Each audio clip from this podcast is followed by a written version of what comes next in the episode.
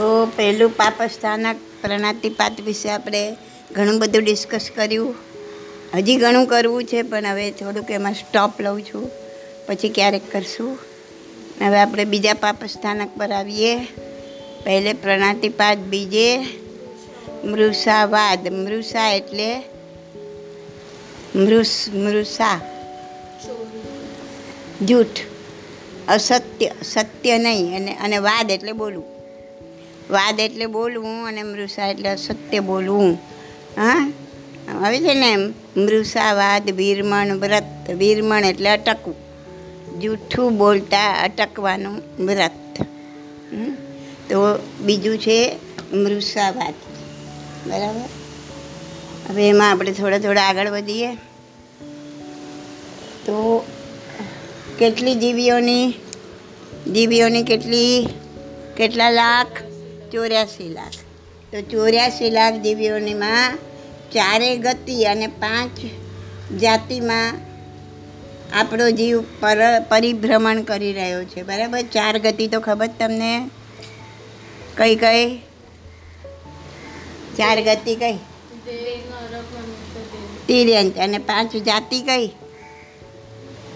5 જાતિમાં ભ્રમણ કરી રહ્યો છે. ખબર છે તમને, આવડે છે? એક, હા, શાબાશ. પંચેન્દ્રિય. તો 4 ગતિ અને 5 જાતિમાં આપણો જીવ પરિભ્રમણ કરી રહ્યો છે. એમાં અનંતવાર જન્મે છે, અનંતવાર મરે છે. હા, અને પોતે જ કરેલા શુભ અશુભ કર્મનો સારા ખોટા ફળ પોતે ભોગવ્યા કરે છે, સુખ દુઃખ સહન કરે છે. એક ઇન્દ્રિયમાં અનંતવાર જન્મ મરણ થયા. એ રીતે બધા જ જીવોએ, મારો તારે એમને બધા, લગભગ બધા જ જીવોએ, બધા જ ક્ષેત્રમાં, કોઈ એરિયા બાકી નથી. આપણને એમ થાય કે આપણે અમેરિકા જોવા ગયા ને ફલાણે જોવા ગયા ને અહીંયા બહુ સરસ, અરે ભાઈ તારો જીવ બધે જ ઉત્પન્ન થઈને આવ્યો છે, ક્યાં કોઈ ક્ષેત્ર બાકી નથી.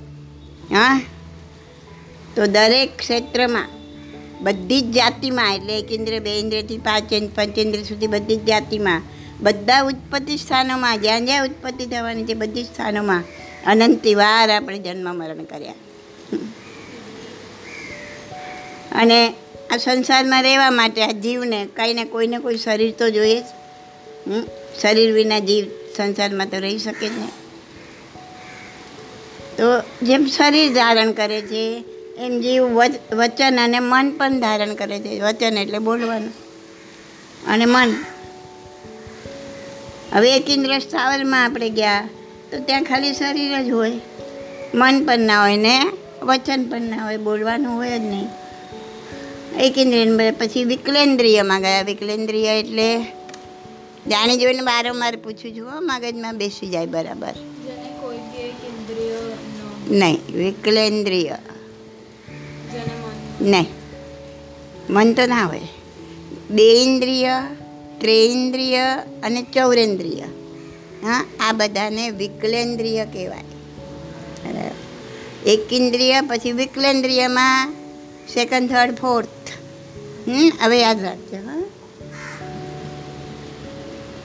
તો વિકલેન્દ્રિય જેવો હોય એને શરીર પણ મળે અને વચન પણ મળે, મન ના હોય. અને એક એમને બીજી ઇન્દ્રિય કઈ મળી હોય? જીભ, રસનેન્દ્રિય કહેવાય એને. હા, એટલે એ જીભ હોય એટલે લોકો ખાવા પીવાનું, ભાષા બોલવાનું એવું કામ કરે. અને વચનનો ઉપયોગ કરે. તો હવે ખબર પડે ને વિકલેન્દ્રિયમાં 2 ઇન્દ્રિય, 3 ઇન્દ્રિય ને 4 ઇન્દ્રિય. થોડા ઉદાહરણ આપું, ભૂલી ગયા હશો. હા, કૃમિ, કીડા. કૃમિ એટલે કરમિયા. કીડા, અળસિયા, કીડી, મંકોડા, જૂં, માકડ, ઈયળ, પછી ધનેડા, માખી, મચ્છર, ભમરા. આ બધા વિકલેન્દ્રિય કહેવાય. કેવા કહેવાય? વિકલેન્દ્રિય. એ બોલે છે ખરા, એમને જીભ મળી ને, બીજી ઇન્દ્રિય જીભ મળી. જીભ મળી એટલે લોકો બોલે છે ખરા, હા, પણ એમની ભાષા સ્પષ્ટ સમજાતી નથી. હું બોલું ને એમાંય કોઈ શબ્દ ના સમજાય તો પૂછવાનું. હા, કારણ કે મને ખ્યાલ ના આવે, મને એમ થાય કે તમને આ બધી આ તો અમને પડતી હશે, પણ તમે એવા આ શબ્દો ઘણી વાર સાંભળ્યા જ ના હોય એટલે તમને ખ્યાલ ના હોય તો પૂછવા.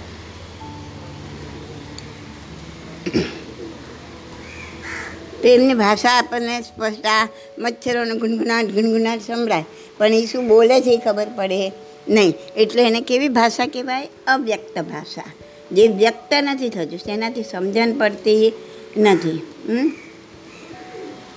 હવે આ વિકલેન્દ્રની પછી આગળ જાઓ તો પંચેન્દ્રિય, એને મન મળે છે. મન મળે એટલે જીવ વિચારી શકે, સમજી શકે, વિચારીને કામ કરી શકે, બરાબર? એટલે એને વચન યોગ પણ મળ્યો અને મન યોગ પણ મળ્યો. તો એવા મન ને વચનવાળા જન્મો પણ આપણે ખૂબ કર્યા, અનંતવાર કર્યા છે. એક ઇન્દ્રિયમાં પણ અનંતવાર ભમ્યો જીવ, જ્યાં વચન અને મનનો યોગ મળ્યો નહોતો. તો વચન અને મન, વચનની શક્તિ મળી હોય ને, ખાલી વચનની, મનને નહીં, એના કરતાં વચનની શક્તિ ના હોય ને એવા જન્મો ઘણા કર્યા. સમજણ પડે છે? બરાબર. અને વચન બી મળ્યું હોય ને મન પણ મળ્યું હોય, હા, એવા જન્મો જીવે ઘણા ઓછા કર્યા, બરાબર? તો મન તો જીવને ખાલી પંચેન્દ્રિય પર્યાયમાં જ મળે. બે ઇન્દ્રિય તેન્દ્રિય ચૌન્દ્રિયમાં તો મળે જ નહીં, એક ઇન્દ્રિયમાં તો કાંઈ ના હોય, ખાલી સ્કીન. તો વચન યોગ મળ્યો હોય ને એના કરતાં જીવને મન યોગ મળ્યો હોય એવા, એટલે એમાં મન યોગમાં વચન યોગ તો હોય જ, પણ ખાલી વચન યોગ હોય ને મન યોગ ના હોય તો એવા જ, એની અપેક્ષાએ ખાલી વચન યોગવાળા આપણા જીવે એ જન્મો ઘણા કર્યા, હા. અને મન અને વચન બેઉ મળ્યું હોય એ સૌથી ઓછા કર્યા. કોને મળ્યું હોય? આ ચાર ગતિમાંથી કઈ ગતિમાં મન અને વચન બેવ મળ્યું હોય? કાયા તો છે જ બધામાં. સરસ સરસ, વેરી ગુડ. મનુષ્ય, દેવ અને નરક. અને મન મળે તો સંઘની પંચેન્દ્રિય, મનુષ્ય સંઘની પંચેન્દ્રિય કહેવાય. આ બધા મનુષ્ય સંઘની પંચેન્દ્રિય, દેવ અને નારકી એ પણ સંઘની પંચેન્દ્રિય. તો એ લોકો આ ત્રણે ગતિવાળા. હા, પણ એની પાસે સ્પષ્ટ ભાષા નથી. હવે ગાય ભેંસ બોલે છે, એમને વચન યોગ છે, જીભ છે, બોલે છે, પણ એ સ્પષ્ટ સમજી નથી શકાતું કે શું બોલે છે. એ પોતાનું આ જે ત્રણ છે, મનુષ્ય છે, દેવ છે અને નારકી છે, એ પોતાનું સુખ દુઃખ એકદમ સ્પષ્ટપણે દર્શાવી શકે છે, હા. પણ વચન યોગ મળવા છતાંય આ પંચેન્દ્રિય છે, તે હમણાં કીધું, પશુ પક્ષીઓ એ પોતાના સુખ દુઃખ સ્પષ્ટ રીતે જણાવી શકતા નથી, કારણ કે એમની ભાષા સ્પષ્ટ નથી. તમે જુઓ, તમે પશુને પક્ષીને રડતા જોયા હશે, હસતા જોયા? પશુ પક્ષીને વિચાર કરો, કોઈને હસતા જોયા નહીં, રડતા જોયા હશે, આંખમાંથી આંસુ પડતા જોયા, પણ હસતા નથી જોયા. તો એ પોતાનું સુખ દુઃખ વ્યક્ત કરે તો સુખ વ્યક્ત નથી કરી શકતા, એ ભાષામાં તો નથી કરી શકતા. તો કૂતરો છે, કૂતરો એનો આનંદ કેવી રીતના વ્યક્ત કરે? પોતાની પૂંછડી હલાવીને પોતાનો આનંદ ખુશી વ્યક્ત કરે, પણ એને આપણે હસતા જોયો? કૂતરાને કોઈ ભોંકતા જોયો, પણ હસતા ન જોયો. તો તિર્યંજ ગતિમાં હાસ્ય મુદ્રા નથી, કારણ કે ત્યાં દુઃખ ને દુઃખ જ છે બહુ તો તેઓ એમનો આનંદ હોય તો પોતાના હલન ચલનથી એવી રીતના બતાવે. પણ માણસની જેમ આપણે આનંદમાં હોઈએ, ખુશમાં હોય તો આપણે હસીએ ને, તો મનુષ્યની જેમ એ લોકો હસી શકતા નથી. ખ્યાલ આવ્યો? તો આવો આ જે આપણો જન્મ છે ને એમાં વ્યક્ત ભાષા અને વચન યોગ આપણને મળ્યો.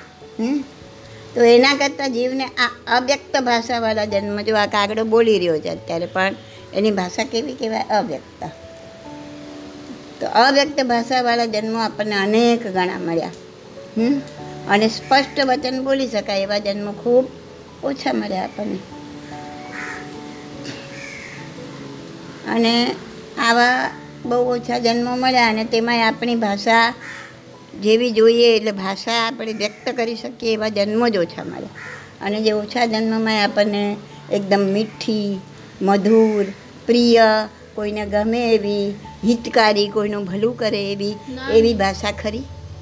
એવું હોઈ શકે કે કોઈ પહેલી વાર ગોદમાંથી નીકળ્યું પહેલી વાર અને એના એક બે ભાવ કરીને ડાયરેક્ટ મોક્ષ જઈ શકે, એટલે એ અપવાદ કહેવાય. એવા કોઈક કોઈક છે, જેમ કે મારું દેવા માતા પહેલી વાર પણ એ સ્પષ્ટ નથી મને. પણ આ મારા સાહેબોને કહે છે કે નિગોદમાંથી નીકળ્યા અને તરત જ કેળના ઝાડમાં એમનો જીવ ગયો. અને બાજુમાં કંઈ કાંટાવાળું ઝાડ હતું, એનું ખૂબ કાંટા વાગતા હતા, એ એમણે ક્ષમતાભાવ સહન કર્યા અને એ જીવ મરુદેવા માતા બન્યો. એટલે સ્થાવરમાંથી નીકળીને અને એ મરુદેવા માતાના ભાવમાં જ મોક્ષે ગયા. આજના દાદાની પહેલાં એ આ આપણા અવસર પેઢી કાળમાં ત્રીજા આરામાં આદિનાથ દાદાની પહેલાં નિર્વાણ પામીને હાથીની અંબાડી પર જ બેઠા હતા અને ભગવાનને જોઈને એમને જે આંખમાં આંસુ આવ્યા અને જે અંદર એમને ધ્યાનની ધારા ચડી અને મોક્ષ પામે કહેવાય. એટલે એવા અપવાદરૂપ જીવો છે. હા, એટલે મને એ સ્પષ્ટ નથી કે એ નિગોદમાંથી પહેલી જ વાર નીકળ્યા ને આ થયું, કે પહેલાં બી કોઈ વાર નિગોદમાંથી નીકળ્યા હોય ને જન્મો કરીને પાછા ગયા હોય, એ સ્પષ્ટ મને નથી. પણ આ સાહેબજી કહે છે એટલે હશે, એમ માની લેવાનું આપણે. હા, બીજા બી અમુક છે જીવો, લગભગ કોના ભરત મહારાજાને કે કોના અમુક પુત્રો એ પણ નિગોદ, એના હવે મને એક્ઝેક્ટ ખબર નથી, એટલે કહેતી એ પણ નિગોદમાંથી નીકળીને મનુષ્ય ભાવ પામીને મોક્ષે ગયા છે. એવા બહુ અપવાદ માંગણીના વેઢે ગણી શકાય એવા આપણે તો નથી. આપણે અહીં બેઠા જઈએ એટલે આપણે તો નથી. આ ભાવમાં મોક્ષે તો જવાની કોઈ આ શરીરથી કોઈ શક્યતા નથી. એટલે અપવાદ રૂપે બધું હોઈ શકે.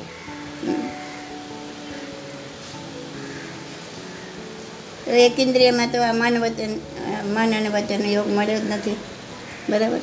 તો જે આપણને આ જન્મ મળ્યો છે કે જે બહુ ઓછી વાર મળે એવો જન્મ, એ જન્મમાં આપણને આપણી ભાષા કેવી, આપણે આપણી જાતને સવાલ કરવાનો કે હું મીઠી, મધુર, પ્રિય ભાષા બોલું છું, હિતકારી છે, હિતકારી એટલે કોઈનું ભલું કરે એવી, કોઈનું સારું કરે એવી ભાષા હું બોલું છું, કે કોઈને કડવી લાગે એવી, કોઈને ના ગમે એવી ભાષા હું બોલું છું.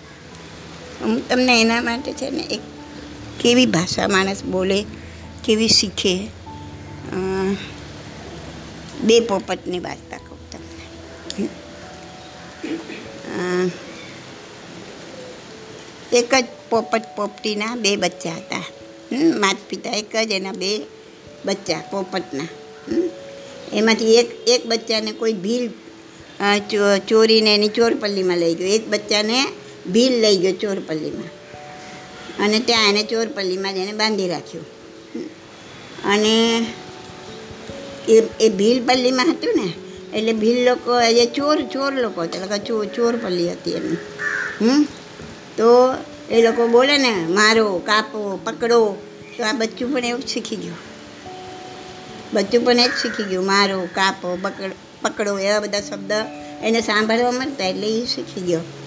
પછી ભીલે શું કર્યું, પોપટના એ પાંજરાને પલ્લીનું જે એન્ટ્રી હતી ને ત્યાં કરીને રાખી દીધો, પ્રવેશ દ્વાર પર એને લટકાવી દીધું.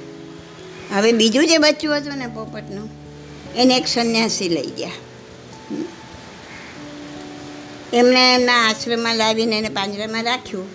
અને ત્યાં જે પોપટનું બચ્ચું હતું ને, એ શું શીખ્યું, સ્વાગતમ, આગમ્યતા, આસન શોભાવો, રામ રામ, આવા બધા સારા શબ્દો શીખી ગયા. હવે એકવાર એક રાજા શિકાર માટે નીકળ્યો. ભૂલો પડી ગયો, એનો ઘોડો આ ભીલ પલ્લીમાં આવી ગયો. હા, તો રાજાને જેવું જોયું ને તો પેલો પોપટ બોલવા માંડ્યો, મારો, કાપો, પકડો. તે શીખ્યો તો, એ સાંભળ્યું તો એ શીખ્યો. આ સાંભળીને બધા ભીલ દોડી આવ્યા અને રાજાને મારવા લાગ્યા. હા, રાજા માંડ માંડ પોતાનો જીવ બચાવીને ત્યાંથી ભાગ્યો. અને ભાગતો ભાગતો એ આ સંન્યાસીના આશ્રમ પાસે આવી ગયો. ત્યાં ઓલો જે બીજો પોપટ હતો ને, ત્યાં સંન્યાસીના આશ્રમમાં એ બોલવા લાગ્યો કે ભલે પધાર્યા, સ્વાગતમ, આસન શોભાવો. તો આવા મીઠા શબ્દો સાંભળીને રાજા તો ખુશ થઈ ગયો અને અંદર ગયો. એટલામાં ઓલા સંન્યાસી આવી પહોંચ્યા. એમને રાજાને પાણી આપ્યું, એનું સ્વાગત કર્યું. તો રાજાને આશ્ચર્ય થયું. એ સંન્યાસીને વાત કરી બંને પોપટને કે આ પોપટ આવું બોલતો હતો ને આ પોપટ આવું સરસ બોલે છે. ત્યારે સંન્યાસી શું બોલ્યા કે રાજન, આ બંને પોપટ એક જ મા બાપના બચ્ચા છે. એમાંથી એક ભીલ પાસે ગયું અને બીજું અહીં આવ્યું. શબ્દ તો માણસે એમને શીખવાડ્યો, જો દોષ હોય તો એ શીખવાડનારનો છે. પોપટ બિચારો નિર્દોષ છે. સમજણ પડી? મને આ સ્ટોરી ખબર હતી. અરે વાહ, અમારી હિન્દી ટેક્સ્ટ બુકમાં આવે છે, 6th સ્ટાન્ડર્ડમાં આવ્યો. અચ્છા અચ્છા, સરસ. તો આ રીતે કેટલા બાળકો છે ને મીઠી મધુર પ્રિય ભાષા બોલતા હોય, અને કેટલાક બાળકો અસભ્ય, અપ્રિય, સાંભળવી ના ગમે એવી ગુસ્સાવાળી હલકી ભાષા બોલે. તો બાળકો નિર્દોષ છે બિચારા, જેવું શીખવા મળે એવું શીખી જાય. જેવું જાણ્યું નાનપણથી, જે જાણ્યું, જે સાંભળ્યું, જે જોયું એવું શીખી ગયા, ઓલા પોપટની જેમ. તો બાળકમાં એના માતા પિતા, પછી શિક્ષક, પછી સહવાસ એટલે એની જોડે જે રહેતા હોય, આજુબાજુમાં રહેતા હોય, એના ફ્રેન્ડ સર્કલ કેવું છે એનું પ્રતિબિંબ પડે. એ બધા જેવું કરતા હોય, જેવું બોલતા હોય એવું એ શીખી જાય કે જેની જોડે રહે એવું શીખી જાય. તો એનું સર્કલ કેવું છે, એના આડોશપાડોશ કેવા છે, એના ટીચર કેવા છે, એના માતા પિતા કેવું કરે છે, એ બધું એનું પ્રતિબિંબ એમાં પડે.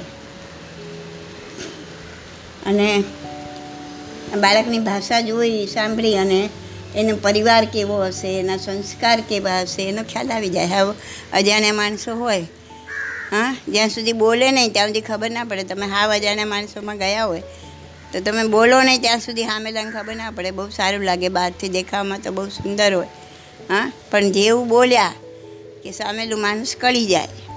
એટલે કે એને ખબર પડી જાય કે આ સંસ્કારી છે, અસંસ્કારી છે, કેવું માણસ છે, કેવા પરિવારમાંથી આવ્યું હશે, એનો કુળ કેવો હશે, એ બધું એની વાણીથી, એના બોલથી, શબ્દથી ખબર પડી જાય. તો આવી બે પ્રકારની વાણી આ દુનિયામાં સાંભળવા મળે.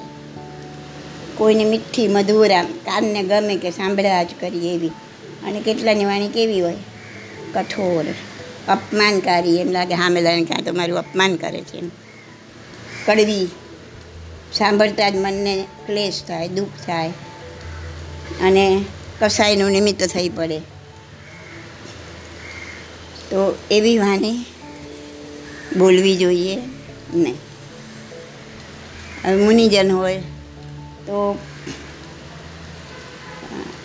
ભગવાને જે આગમ આપે ને, 10 વૈકાલિક આગમ, હા, એમાં ભગવાને કીધું છે કે મુનિજન પોતાની વચન શુદ્ધિનો વિચાર કરે. પોતાનું વચન શુદ્ધ હોવું જોઈએ, હા, દોષયુક્ત હોવું જોઈએ નહીં, દુષ્ટ ભાષા હોય નહીં, એનો હંમેશા ત્યાગ કરે, હા, અને જે કાંઈ બોલે એ નિર્દોષ, એમાં કોઈને દુઃખ આપવાની એમની ભાવના હોય નહીં, અને પરિમિત,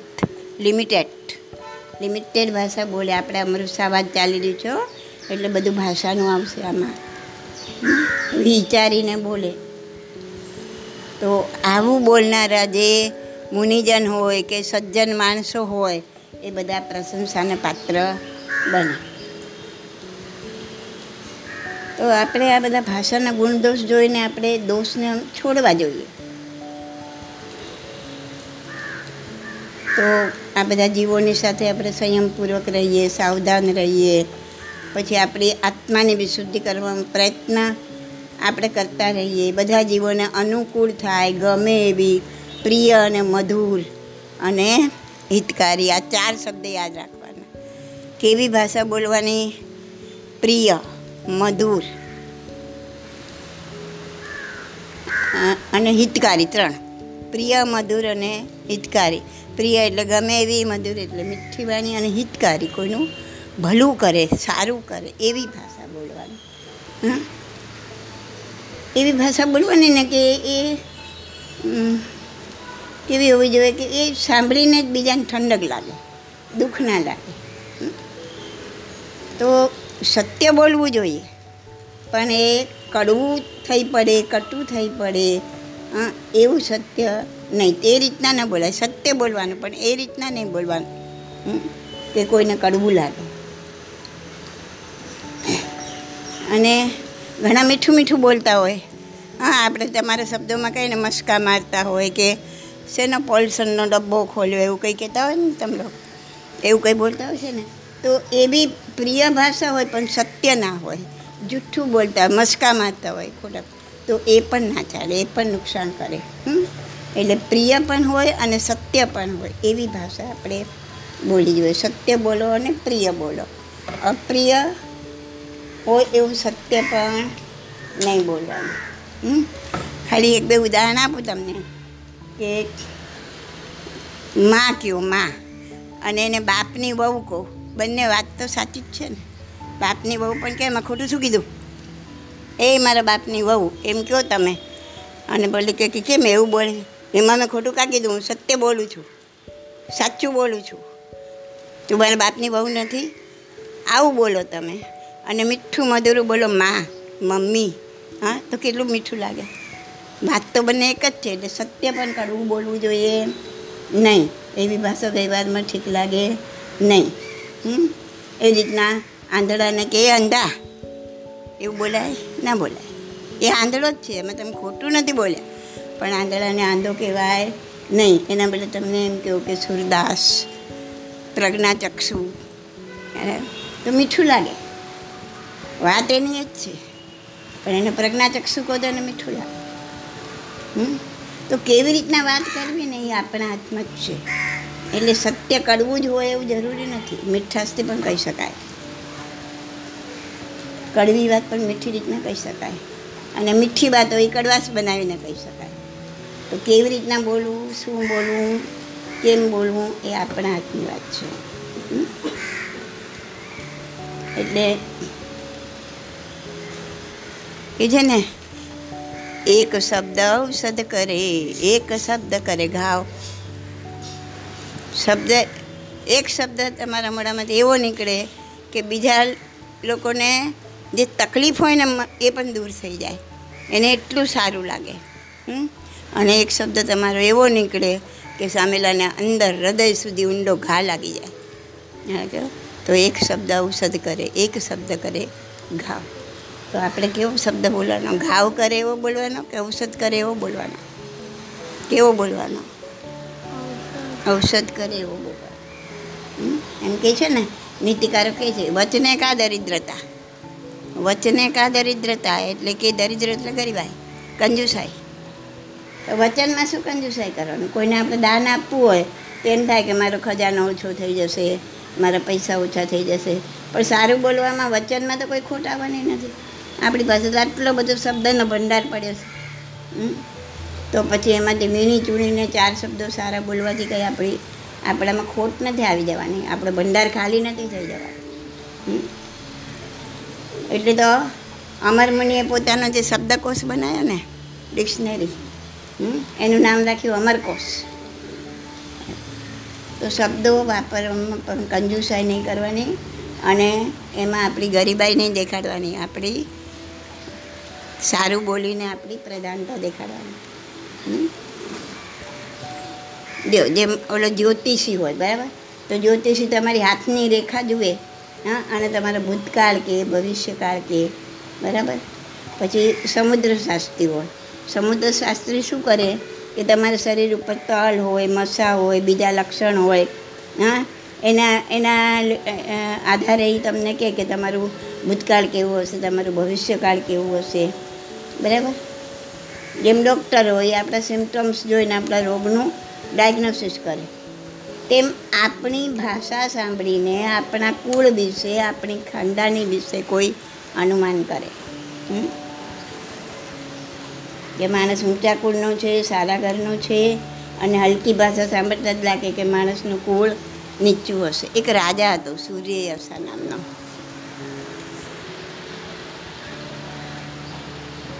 હવે એ રાજાની પરીક્ષા કરવા પોતાનું રૂપ બદલીને અપ્સરાઓ, ઉર્વશી, રંભા, આ બધી એમની અપ્સરાઓ આવે છે એનું શું કરવા માટે, એનું પરીક્ષા કરવા માટે.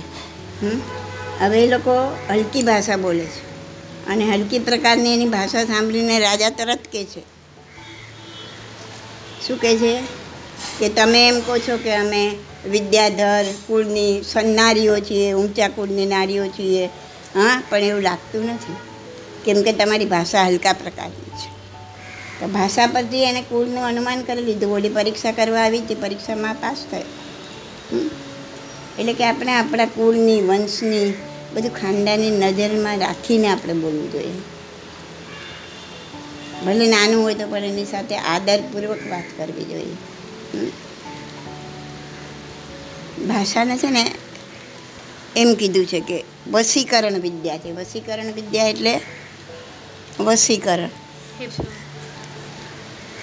હા, હિપ્નોટિઝમ, બરાબર. એટલે સામેલાને એટ્રેક્ટ કરી દેવું, સામેલાને વશમાં કરી દેવું. હિપ્નોટિઝમ આખી અલગ થઈ ગયું. પણ આ એવી મીઠી મધુરી ભાષા આપણે બોલીએ ને, ચમત્કારી મંત્ર દેવી છે. એ શત્રુ પણ મિત્ર બની જાય. એવું મીઠું સરસ બોલો કે તમારો દુશ્મન હોય પણ તમારો દોસ્ત બની જાય. ભિખારી હોય ને, ભિખારી, એ મીઠી ભાષામાં તમને સરસ સારા આશીર્વાદ આપતો હોય ને, તો એને તમને 5 પૈસા દાન આપવાનું મન થાય. બરાબર ને? તો સમજે પડે ને, કાણાને કાણો નહીં કહેવાનું, ચોરને ચોર નહીં કહેવાનું, રોગીને રોગી નહીં કહેવાનું, બીજાને મનને દુઃખ થાય એવા શબ્દો નહીં બોલવાના આપણે. એને પણ હિંસા જ કહેવાય. હા, કોઈના દિલને દુઃખ થાય એવા શબ્દો બોલો ને, પીડા થાય એવા, તો એને વાચિક હિંસા કહેવાય. એટલે વચનથી હિંસા. કોઈનો તમે એને મારો કૂટો, કોઈ શસ્ત્રથી એને મારો, તો એ કાયિક હિંસા, તમે કાયાનો ઘાત કર્યો. અને આ વાચિક હિંસા, તમે શબ્દથી એનો ઘાત કર્યો. એટલે આ પણ હિંસા જ છે. આમ તો પ્રણાતિપાતમાં બધા જ પાપ સમાઈ જાય છે અંદર પાછા.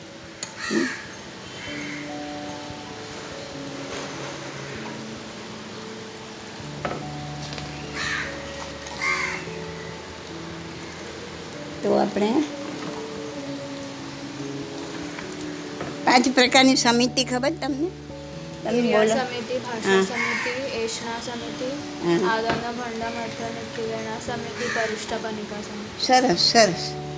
તો આ સમિતિના નામ તો તમને આવડે છે, બરાબર? સરસ આવડે છે. એનો અર્થ ખબર છે? હું તમને અત્યારે શોર્ટમાં બતાવું. હા, એનો અર્થ થોડો ખ્યાલ આવી જશે. તો ઈર્યા સમિતિ, બરાબર, એટલે આવવા જવામાં ગમનાગમન, એટલે જવું ને આવવું. હા, એમાં જે કોઈ હિંસા થાય ને, જીવોની હિંસા, એને ઈર્યા સમિતિ કહેવાય. હવે ભાષા સમિતિ એટલે કે તમે એવા વચન બોલો, હા, નિર્વદ્ય સત્ય ભાષા બોલવી, એ ભાષા સમિતિ. એટલે કોઈને પણ તકલીફ ના થાય એવી નિર્વદ્ય અને સત્ય એવી ભાષા બોલો, એને ભાષા સમિતિ કહેવાય. પછી આવે છે એષણા સમિતિ, એટલે કે આહાર, પાણી, ગોચરી એ બધું લેતી વખતે કોઈ હિંસા ન થાય એનું ધ્યાન રાખવું, એને કહેવાય એષણા સમિતિ. પછી આદાન ભંડમત્ત નિક્ષેપણા સમિતિ, બરાબર, એમાં આવે કે તમે વસ્ત્ર, પછી કોઈ વસ્તુ, પાત્ર એ બધું લેવામાં તમે જયના રાખો. તો એ આદાન ભંડમત નિક્ષેપણા સમિતિ છે. અને છેલ્લું છે પરિષ્ઠાપનિકા સમિતિ, બરાબર ને? તો તમારા મળ, મૂત્ર, કફ આ બધાના વિસર્જનમાં હિંસા ન થાય તે ખ્યાલ રાખો, એ પરિષ્ઠાપનિકા સમિતિ છે. કેમ કે આ બધા માણસના મળ, મૂત્ર અને કફ હોય ને, એમાં સમુચ્છિમ મનુષ્ય ઉત્પન્ન થઈ જાય 48 મિનિટની અંદર. એ પણ મનુષ્ય ભાવ જ છે. હા, આપણે 48 ભાવ મળે ને એમાં સમુચ્ચય મનુષ્ય બનીએ ને એ બી એક મનુષ્ય ભાવ ગણાઈ ગયો. બોલો તો આ ભાવની કેટલી કિંમત છે જુઓ. સમુચ્ચય મનુષ્ય નહીં સમજાય એટલે પૂરા શું કહેવાય, બધું સંપૂર્ણ ના હોય, અધૂરા હોય. એટલે ભાષા મન એ બધું ના હોય. આમ જન્મે અને મરે, જન્મે અને મરે. તો હવે આ આપણું ખાવાનું એઠું પડ્યું હોય એટલે એમાં થૂંક આવ્યું ને, આપણે થૂંક લાગ્યું ને એટલે એમાં પણ આ સમૃદ્ધિ મનુષ્ય ઉત્પન્ન થાય ને મરે. એટલે તો કીધું છે એઠું નહીં મૂકો, એકબીજાનું એઠું નહીં ખાઓ. હે તો આ બધા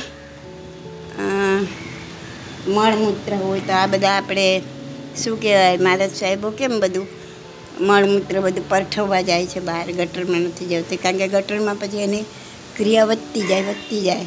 મનુષ્યનું જન્મ મરણ અંદર ચાલ્યા જ કરે ને ત્યાં સુધીને એ બધું પાપ આપણને લાગ્યા કરે. એટલે એ લોકો આવું છૂટ્ટામાં નાખે એટલે સુકાઈ જાય. વરસાદ હોય તો પાણી જોડે વહી જાય, પણ લગભગ આ બધું તડકો હોય એવું હોય એટલે બધું સુકાઈ જાય. એટલે પરંપરા ન ચાલે. તો આ 5 પ્રકારની સમિતિ જોઈ ને એમાં ભાષા સમિતિ, આપણને તો એ ભાષા સમિતિનું કામ હતું પણ વચ્ચે આ સમજાવી દીધું. એટલે કે બોલવામાં ભાષા સમિતિ એટલે બોલવામાં કોઈને હિંસા ન થાય, કોઈને પીડા ન થાય, પાપ લાગે એવી ભાષાને ન બોલાય. એ સત્ય હોય તો પણ ના બોલાય. તો એવું સ્પષ્ટ હેમચંદ્રાચાર્યજી જે મોટા આચાર્ય થઈ ગયા ને યોગશાસ્ત્રમાં, એમને ચોખ્ખું કીધું છે કે એવું સત્ય પણ નહીં બોલવાનું કે જેનાથી કોઈને પીડા થાય, બીજાને દુઃખ પહોંચે. તમને એક કોની વાત કહું,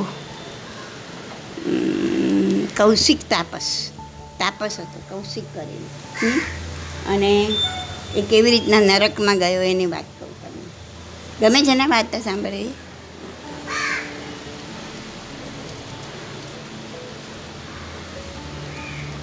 તો કૌશિક નામ એક તાપસ હતો. હા, ગંગા નદીના કિનારે રહેતો હતો અને લોકોમાં જાહેર હતું કે આ સત્યવાદી છે, આ કોઈ દી જૂઠું બોલે એવો નથી. તો એવામાં કેટલાક ચોર હતા. હે ને, એ બાજુના ગામમાંથી ચોરી કરીને નાસ્તા ભાગતા આવ્યા, ચોરી કરીને આવ્યા હતા અને સામેની ઝાડીમાં ઘૂસી ગયા. ઝાડી હોય ને, ઝાડ, એમાં ઘૂસી ગયા, દેખાય નહીં એમ. હવે ગામમાંથી ચોરી કરીને ભાગ્યા હતા ને એટલે ગામના લોકો બધા ભાલા અને તલવારને લઈને ચોરની પાછળ ભાગતા એ લોકો બી ચોરને શોધતા આવ્યા.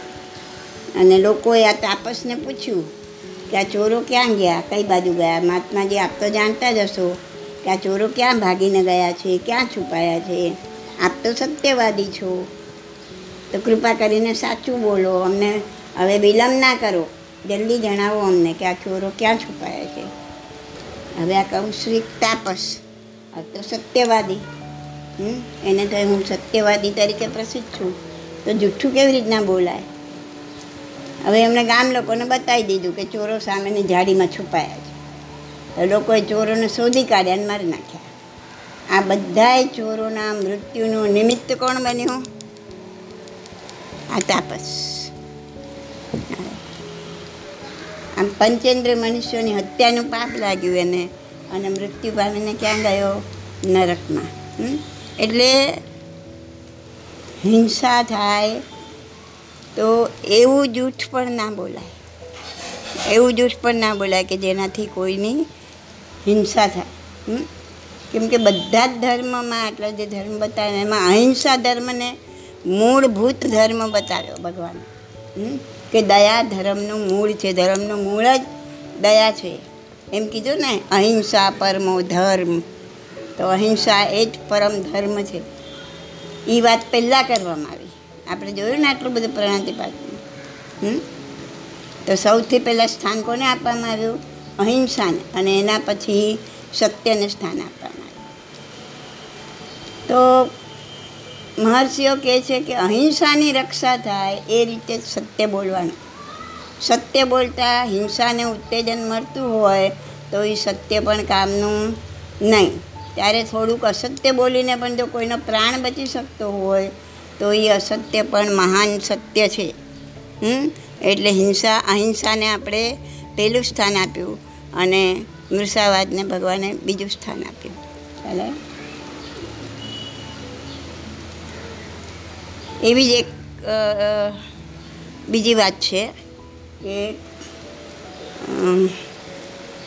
એક મુનિ મહાત્મા હતા. જંગલમાં કૌશકના ધ્યાનમાં ઊભા હતા. કેટલાક શિકારીઓ છે ને શિકારની શોધમાં દોડતા દોડતા આવ્યા. શિકારી ખબર પડે છે ને, શિકારી એટલે હન્ટર. અને મહાત્માને પૂછ્યું કે એ મહારાજ, હમણાં અહીંથી આગળ કેટલાક હરણ દોડતા ગયા છે, તો તે કઈ બાજુ ગયા છે, જલ્દી બતાવો. હવે મહાત્મા વિચારમાં પડ્યા કે જો હરણની દિશા બતાવીશ તો એ બાપડા માર્યા જશે અને હિંસાનું પાપ લાગશે. જો જુઠ્ઠું બોલીશ તો અસત્ય બોલવાનું પાપ લાગશે. તો મહાત્મા બહુ ગીતાર્થ હતા, ધર્મના જાણકાર હતા. એણે વિચાર્યું કે હરણોના પ્રાણને બચાવવાની વાતને વધારે મહત્ત્વ આપવું. હા, શિકારી ઉતાવળમાં હતો અને ગુસ્સામાં આવીને પૂછેલો કે મહારાજ બતાવો, હરણા કઈ દિશામાં ગયા, ડાબી બાજુ કે જમણી બાજુ? મહારાજ શું બોલ્યા? જે જોઉં છું તે જાણતો નથી, જે જાણું છું તે જોતો નથી, જે જોઉં છું તે જાણતો નથી, જે જાણું છું તે જોતો નથી, જે જોઉં છું તે જાણતો નથી, જે જાણું છું તે જોતો નથી. હવે આ વાક્ય મુનિ રટવા લાગ્યા. એટલે શિકારીઓ શું સમજ્યા કે આ માણસ ગાંડો લાગે છે અને શિકાર હાથથી છટકી ગયો. તો હવે તમે જ વિચારો કે મહારાજે યોગ્ય કર્યું કે નહીં? ઓલા કૌશિક તાપસે યોગ્ય કર્યું કે આ મહારાજે યોગ્ય કર્યું? હા, મહારાજે યોગ્ય કર્યું. સર, તો મહારાજને પુણ્ય લાગ્યું કે પાપ લાગ્યું? પુણ્ય લાગ્યું. મહાત્મા અહિંસા પરમો ધર્મના આદર્શને વરેલા હતા. તેમણે જે કર્યું તે યોગ્ય જ કર્યું હતું. અહિંસા ધર્મ સત્યથી પણ ઊંચો છે. જે સત્યથી પ્રાણઘાતક હિંસા થતી હોય તે સત્ય પણ ના બોલાય.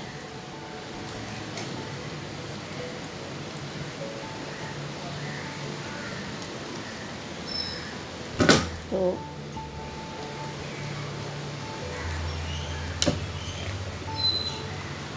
એક તમને એક પક્ષીની રક્ષા કરવા માટે, પક્ષી એના માટે મુનિ કેવા મૌન રહ્યા. તમે કદાચ સાંભળ્યું હશે, મેતારજ મુનિની વાત સાંભળી છે? સાંભળી છે મેતારજની? તો એક મેતારજ મુનિની વાત આવે છે આપણા શાસ્ત્રોમાં કે છે ને, ગોચરી લેવા માટે, ભિક્ષા લેવા માટે એક સોનીને ત્યાં ગયા. બરાબર? અને સોની છે ને, સોની આવે, સોનાની વસ્તુ ઘડે ને, તો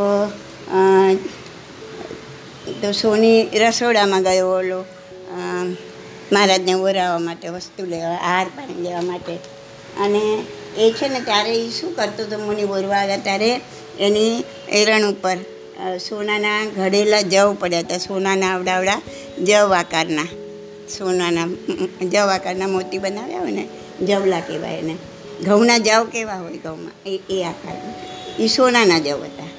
એ પડ્યા હતા અને મહારાજ ત્યાં ઊભા હતા અને ઓલો અંદર લેવા ગયો. અને એટલામાં એક પક્ષી આવ્યું, કંચ પક્ષી, અને એ સોનાના જવ ચણી ગયું, ખાઈ ગયું. કંચ પક્ષી આવીને લઈ ગયું. હવે સોનીએ મુનિને આહાર પાણી વોરાવ્યા અને પછી એણે જોયું કે આ હેરણ ઉપર સોનાના જવ તો ઓછા થઈ ગયા છે. એટલે સોનીને શું લાગ્યું, બીજું તો કોઈ અહીં આવ્યું નથી, આ મહારાજ જ ઊભા છે ને, હજી હું આ લઈને ખાવાનું લઈને આવું છું, એટલી વારમાં મહારાજે મારા જવ ચોરી લીધા. બોલો, શંકા કેવી વસ્તુ છે. એટલે સોની તો મહારાજની પાછળ દોડ્યો, મહારાજને પકડ્યા અને કે મારા જવ આપો. પણ મુનિ એમ બોલ્યા નહીં. એણે તો જોયું હતું કે આ જવ તો કોણ ખાઈ ગયું છે, ઓલો કંચ પક્ષી.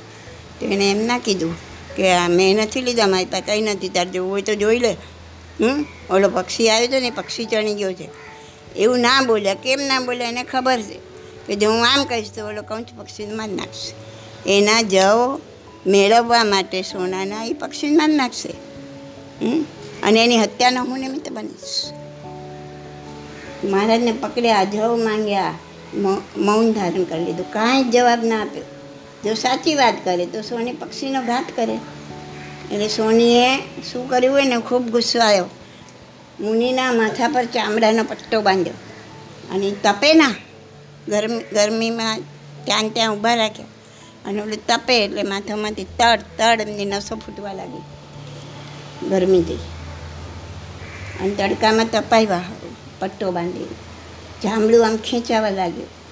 પણ મુનિએ ક્ષમતા ભાવ ધારણ કર્યો. ક્ષમતા ભાવે વેદને મેં કીધું ને, નિગોદમાંથી બહાર નીકળવાનો પણ એક જ રસ્તો છે, ક્ષમતા ભાવ. અને બહાર નીકળ્યા પછી મોક્ષ સુધી પહોંચવાનો પણ કયો રસ્તો છે? ક્ષમતા ભાવ. ક્ષમતા એ જ ધર્મ છે.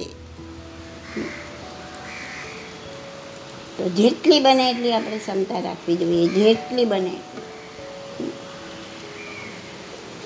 તો મુનિએ વિચાર્યું, એકદમ ક્ષમતા ભાવે વેદના સહન કરવા લાગ્યા. એને વિચાર્યું કે ચાલો, આ મરણાંત ઉપસર્ગ આવ્યો છે. હવે આ ઉપસર્ગ એવો આવ્યો છે કે હવે મને મૃત્યુ કરીને જ છોડશે, મારું મૃત્યુ આનાથી થશે. તો ચલો હું એનો લાભ લઈ લઉં. ચલો એનો લાભ લઈ લઉં, હું મારા કર્મોની નિજરા કરી લઉં. હવે આ રીતના મુનિ મૌન રહ્યા, પક્ષીને બચાવ્યું. હવે એટલામાં શું થયું ખબર છે? એટલે લાકડાનો ભારો માથે લઈને વેચવાવાળી હોય ને કઠિયારા, એ ત્યાંથી નીકળી અને લાકડાની ભારી ધડીમ દઈને નીચે ફેંકી. હવે એના અવાજથી થોડું પક્ષી એકદમ ગભરાયું અને એ ચરકી પડ્યું. અને ચરક્યું એટલે એના ચરકમાં, એના આધારમાં સોનાના જવલા નીકળ્યા, નીચે પડ્યા. તો સોનીએ જવ વીણી લીધા અને પછી એને ખૂબ પશ્ચાતાપ થયો. પછી પોતે પણ દોડતો જઈને પોતે પણ સાધુ વેશ ગ્રહણ કર્યો. એને ખૂબ પશ્ચાતાપ થયો કે આ મેં શું કર્યું, મેં આ સાધુને આવી રીતના મારી નાખ્યા. એના પર શંકા કરીને, અને સાધુ કેટલા મહાન કે પક્ષીને બચાવવા માટે પોતે મૌન રહ્યા. તો આ રીતના સત્યનો ભેદ ખુલી ગયો. પણ સાધુ ઓલે પક્ષી મરે નહીં એટલા માટે એ કશું જ બોલ્યા નહીં. તો સત્ય બોલવું જોઈએ, પણ કોઈને નુકસાન થાય, કોઈને હિંસા થાય એવું સત્ય બોલાય નહીં. એટલે સત્ય પણ અપેક્ષાથી બોલવાનું કીધું છે. આપણામાં અનેકાંતવાદને જ મહત્ત્વ આપ્યું છે. શું છે અનેકાંતવાદ, શું છે સ્યાદવાદ, એ હું તમને હવે કાલે સમજાવીશ.